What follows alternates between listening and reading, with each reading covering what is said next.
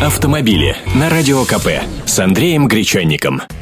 Здравствуйте. «Жигули» теперь можно заказать через интернет. «АвтоВАЗ» вновь открыл прием онлайн-заявок.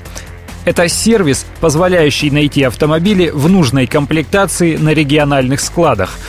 Через новую систему доступны 5 моделей отечественного автопроизводителя, за исключением «Ларгуса». Клиент сможет выбрать интересующую его машину в необходимой комплектации и даже нужного цвета, оставить заявку и даже выбрать дилера, у которого удобнее всего забрать автомобиль.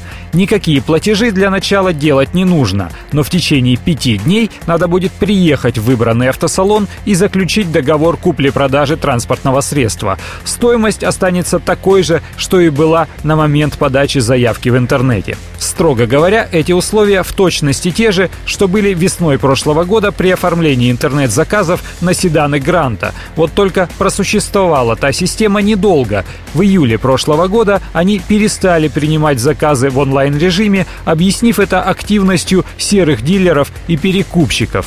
Сейчас, получается, произошел перезапуск системы, но остро дефицитный Ларгус, опираясь на предшествующий опыт, решили в эту программу не включать.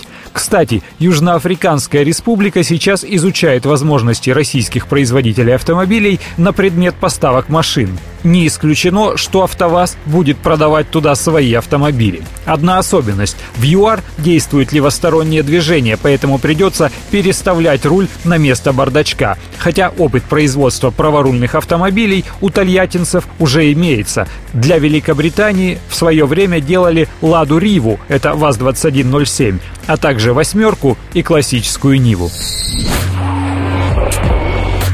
Автомобили с Андреем Гречанником.